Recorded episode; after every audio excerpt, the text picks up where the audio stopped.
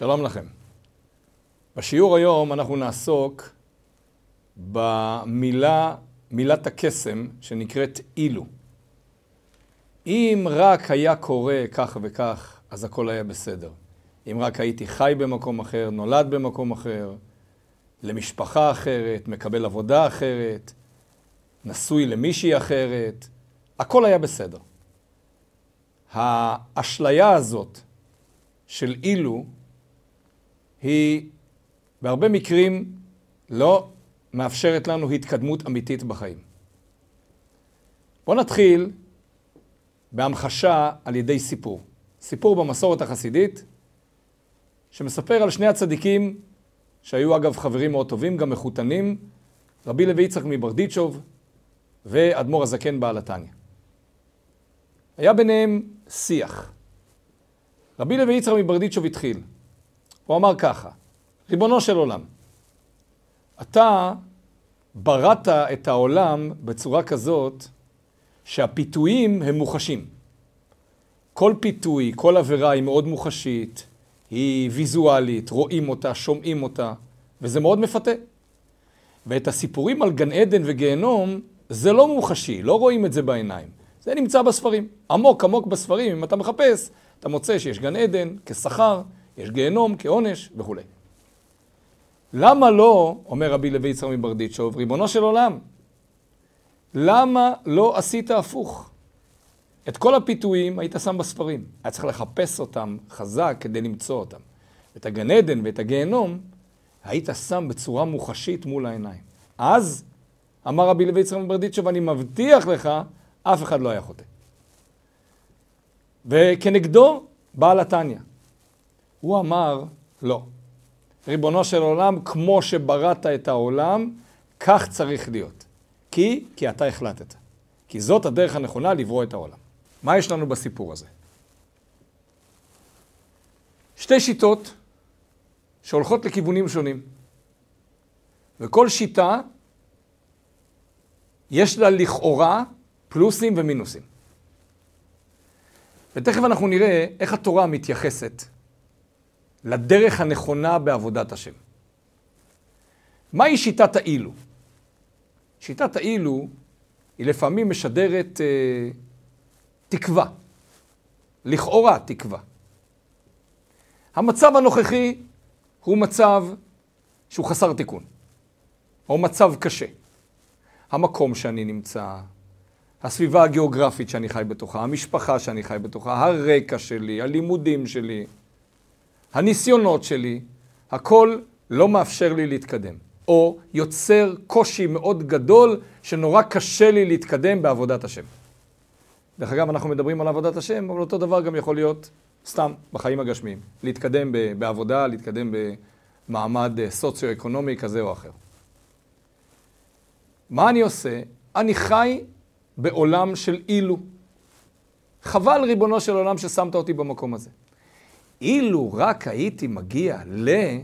וכאן הלא מתחלף לכל מיני מקום אחר, מצב אחר, משפחה אחרת, רקע אחר, שינוי בעבודה אחר, הייתי מתקדם, היה לי פוזיציה אחרת, אז כל החיים שלי היו נראים אחרת. לכאורה זה שומר על איזה אופטימיות.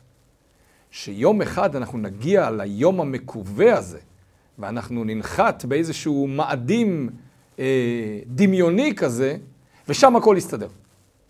אז בעצם אנחנו גוררים רגליים בהווה, כדי שיום אחד יהיה איזשהו עתיד שיאיר לנו פנים.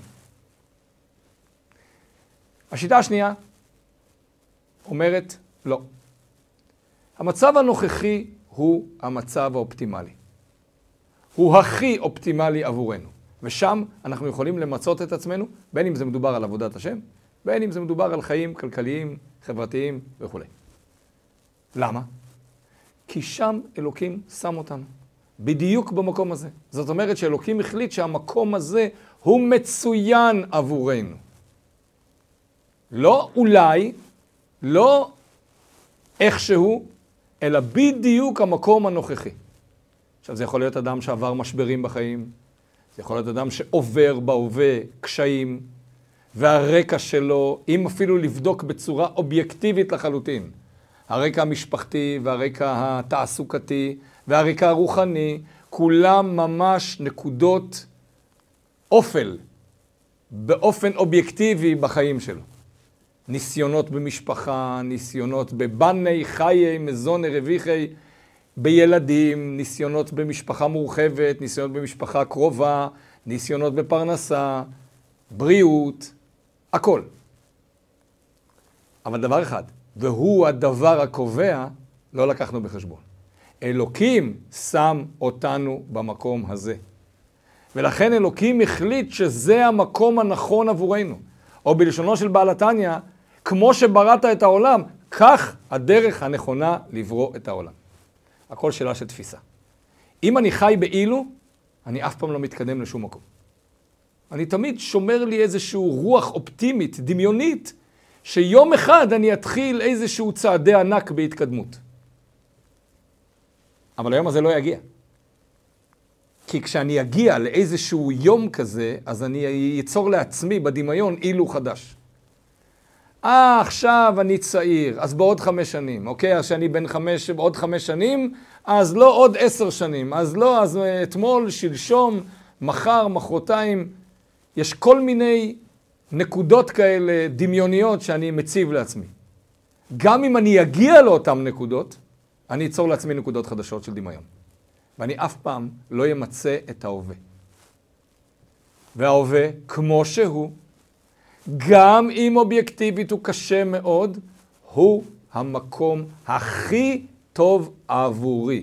אולי לא עבור אדם אחר, אולי לא עבור מישהו שונה ממני, אבל עבורי, אלוקים נתן לי את היכולות בהווה הזה למצות את המירב. לא רק לשרוד, אלא למצות את המירב ולהגיע להישגים, בין אם זה הישגים רוחניים ובין אם זה הישגים גשמיים. איפה כל זה נמצא בפרשת השבוע? התחלנו ספר חדש, ספר שמות. בספר שמות, די קרוב להתחלה, התורה מספרת לנו על לידתו של משה רבנו, על הגדילה של משה רבנו, על העובדה שמשה רבנו ברח ממצרים והגיע למדיין והיה רואה את הצאן של יתרו חותנו. והנה משה מסתובב עם הצאן ומחפש לא לראות בשדות זרים, אלא ללכת למדבר, למקום הפקר, שם הוא רואה את הצאן. הוא מגיע להר האלוקים, על שם העתיד, שזה בעצם הר סיני, בעתיד תינתן שם התורה, אבל משה רבנו כביכול לא יודע לאיזה הר הוא מגיע. והוא רואה מראה מאוד מדהים, מפעים. מה הוא רואה?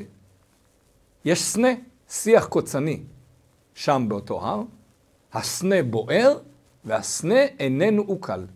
הסנה לא מתעכל, הסנה לא, לא נאכל. בוער, בוער, בוער, בוער. סנה אמור, זה שיח מאוד uh, דקיק. זה אמור להיאכל בשניות. בוערת אש, והאש לא נגמרת. האש כל הזמן בוערת. וכאילו היא לא אוכלת את השיח עצמו, את הסנה. ויאמר משה, כך אומר הפסוק, אסור נא ואראה את המראה הגדול הזה, מדוע לא יבער הסנה. רש"י על המקום, אסורה מפה ואתקרב לשם. יש שם מראה מאוד מדהים. אני רוצה לעזוב את המקום הנוכחי שלי, ואני רוצה להתקרב לשם, כי שם, שם קורה משהו מיוחד. שם מתרחש אירוע מדהים. פה, פה לא מתרחש כלום. פה זה סתם אדמה. אז בואו נתקדם לשם ונראה מה קורה שם. זה בדיוק אותו דבר שדיברנו עליו מקודם. המקום הדמיוני של האדם שחושב ששם מתרחש משהו, או יתרחש משהו בעתיד. בא אלוקים ועושה סדר בדברים ונותן לנו חומר למחשבה, שהרי האירוע הראשוני שבו אלוקים מתגלה למשה רבינו, כמו כל דבר בתורה, קל וחומר האירוע הראשוני, הוא אירוע מכונן, הוא אירוע שצריך להשפיע על כל יהודי באשר הוא. כשהקדוש ברוך הוא רואה שמשה שר לראות, או מתכוון ללכת לראות, הוא אומר לו משפט כזה: אל תקרב הלום, של נעליך מעל רגליך, כי המקום אשר אתה עומד עליו, אדמת קודש. אל תגיד לי שם יש אלוקות, שם יש אירוע, שם יקרה לי משהו טוב. לא. המקום אשר אתה עומד עליו, בדיוק עכשיו.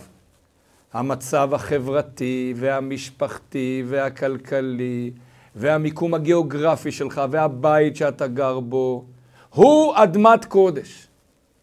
וזאת פנייה לכל אחד ואחד באשר הוא, לכל הדורות. אתם חיים כרגע באדמת קודש. אדמת קודש? מסתכל לבן אדם למטה ואומר, ריבונו של עולם, על מה אתה מדבר?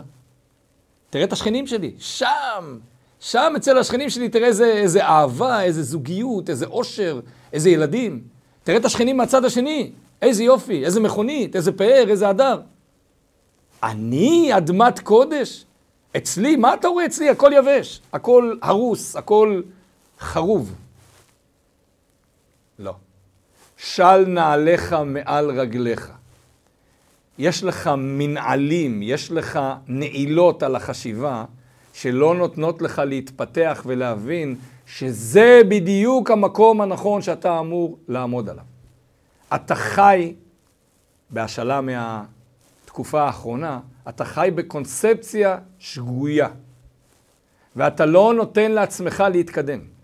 כי התחושה הזאת של אולי, התחושה הזאת של יקרה משהו בעתיד, לא מביאה אותך לשום מקום, כי כשיגיע אותו עתיד, כמו שאמרנו, אתה תיצור עתיד דמיוני מחודש, שאליו גם לא תגיע. וגם אם תגיע אליו, שוב תיצור אחד חדש. המקום אשר אתה עומד עליו, המקום באי הידיעה, זה בדיוק איפה שאתה נמצא. מה שצריך זה לחשוב מחדש. להוציא את הנעילה שהייתה לנו כל ימי חיינו. החשיבה הזאת זה צור, צורה של התמודדות שהיא התמודדות לא נכונה. זאת התמודדות שתמיד תיצור את האילו הזה כדי להשקיט איזשהו מצב בנפש שאומר, אבל המצב שלי כרגע גרוע מאוד. מה יהיה איתי? לאן אני מתקדם? שם יהיה בסדר. אני אצא לפנסיה, יהיה בסדר. לא. זאת לא חשיבה יהודית, זאת לא חשיבה נכונה. כי בצורה הזאת אתה אף פעם לא ממצה את ההווה, וההווה הוא טוב. רק השאלה, כמה אתה מוכן לחפור באדמה כדי לגלות שאתה יושב על באר מים חיים. הנביא מלאכי אומר, כי תהיו לי אתם ארץ חפץ. ממשיל את עם ישראל ארץ. אמר הבעל שם טוב, באדמה יש הכל. יש באדמה זהב, יש באדמה כסף, נחושת ונפט ומים. כל האוצרות נמצאים באדמה. השאלה כמה אתה מוכן לחפור, לאיזה עומק אתה מוכן להגיע. כולנו יושבים על אוצר. מי שיש בידו כלים לחפור 100 קילומטר בתוך האדמה, ימצא שם נפט בוודאות. ימצא שם מים, ימצא שם זהב, ימצא שם הכל. רק השאלה אם אתה מוכן להתאמץ עד כדי כך. אז בגשמי, כמובן שלא לכל אחד מאיתנו יש כלים בכלל לחפור בעומק האדמה. ברוחני, תמיד אנחנו יכולים לחפור בעומק האדמה. האדמה הרוחנית שלנו מלאה באוצרות, מלאה בכוחות להתקדם לכל מקום. אדמת קודש, מלאה. אבל אנחנו יצרנו מנעולים, שהמנעולים האלה בעצם אומרים, אני לא מסוגל. במצב הנוכחי אני לא מסוגל. לשנות את הדיסקט. גם זה ברוח התקופה. לא אני לא מסוגל, אלא אני כן מסוגל. אני יכול. אני אתחיל. ברגע שאדם מתחיל, אדם נוקף אצבע מלמטה, אז כנגדו הקדוש ברוך הוא נותן לו את כל הכוחות. פיתחו לי כחודה של מחט, אפתח לכם כפתחו של אולם. השם הדמיוני לא יביא אותך לשום מקום. וזה מביא אותנו לאותה בעיה, אבל מזווית אחרת, הדחיינות. עזוב, אם אפשר לעשות את זה עוד שבוע, למה שלא נעשה את זה עוד שבועיים? דחיינות, יש אנשים שחולים בזה מאוד, ויש אנשים שזה מה שנקרא בקטנה, אבל כולנו איפשהו בקו של דחיינות. הדוגמה הכי טובה זה טיפול שיניים. כואב את השן, אז אנחנו אומרים לעצמנו בראש, יהיה בסדר. באמת, בהרבה פעמים זה מפסיק לכאוב. אז איפשהו משהו בראש אומר, אה, זה סתם היה מקרי. אבל זה לא באמת טיפול, זה לא באמת נגיעה בשורש הבעיה. לא, אני דחיתי את זה. דחית, אבל החור בשן ממשיך לגדול. הדחיינות, מה אומרת? יהיה בסדר. נסתדר. ברוב המקרים, יש מקרים באמת, שכשדוחים אותם, בסוף הם נפטרים לבד. אבל ברוב המקרים, דחיינות, אנחנו משלמים עליה תבין ותקילין, מה שנקרא. ואנחנו משלמים בריבית דריבית על הדחיינות, ולפעמים זה גם בריבית דריבית בכסף. כי שלחו לנו התראה על חוב, ולא שילמנו, וזה צבא ריבית, ואחר כך סיפורים ותשלומים, ו... ואתה משלם פשוט יותר על הדחיינות. מה המילים בתורה? מה אומרת התורה על הדחיינות? אסורה מפה ואתקרב לשם, שם יש אלוקות. אני דוחה את זה לעוד חודש, לעוד חודשיים, יהיה בסדר, נסתדר. לא, לא, לא, לא, לא. לא. אל תספר לי מה יש שם, אל תספר לי שתעשה את זה עוד חודשיים. תעשה את זה עכשיו. המקום אשר אתה עומד עליו עכשיו זה אדמת קודש. אז חבל, אתה מפספס. ויש אנשים שזה מאוד קשה להם, בגלל שהם התרגלו כל החיים לדחות דברים. אבל גם לזה התורה התייחסה. התורה רוצה שנפתור כל בעיה כרגע. לא לקחת את זה קיצוני, וכל דבר צריך לעשות אותו כאן ועכשיו, כי זה איזושהי הפרעה הפוכה. שכל דבר צריך להיות כרגע, כאן ועכשיו, אין לי סבלנות אפילו שנייה לחכות. אבל את דרך המיצוע, מקבלים הודעה בדואר, לשים אותה מול העיניים, ולחשוב איך אנחנו פותרים את הבעיה. להתעסק עם הדבר הזה, ולהגיע לפתרון. בסוף להגיע לפתרון. יש מטלה לבצע, יש חור בגג שצריך לסתום אותו, אז צריך לסתום אותו. אל תגיד, עכשיו יום של שמש, אז לא נורא. כי מחר יבוא יום של גשם. ואז החור הזה, יהיה לך נזילה של מים לתוך הבית. תסדר, תמצא את הדרך, בדרך הנכונה, ותפתור את הבעיות. המקום אשר אתה עומד עליו אדמת קודש. אם יש נזילה בגג, אז אלוקים גם נתן לך את הכלים לפתור אותה. זה לא צריך להיות אתה, אתה יכול להזמין איש מקצוע, הוא יפתור את זה. לדחות, זה לא נקרא כלי. דחיינות היא לא כלי אלוקי. דחיינות זה, זה של הסטרא אחרא והקליפה. אה, נחפף את זה, יהיה בסדר. לא. לכן אנחנו מבינים עכשיו מהשיעור הזה, שלתורה יש מה שנקרא say, יש אמירה לתורה, גם לחיי היומיום הפשוטים שלנו. וקל וחומר, בין בנו של קל וחומר לחיים הרוחניים שלנו, שבעצם זה העיקר. כשהחיים הרוחניים שלנו מושלמים והולכים בדרך המלך, זה כלי לחיים גשמיים נכונים וטובים. אז בעזרת השם, שנפסיק לדחות דברים, שנבצע את הדברים כאן ועכשיו, שנפסיק לחשוב על האילו הדמיוני הזה, ונראה את הטוב שיש בנו, בתוכנו, במשפחתנו, בסביבה הקרובה אלינו, ובעזרת השם נזכה לגאולה השלמה במהרה בימינו, אמן.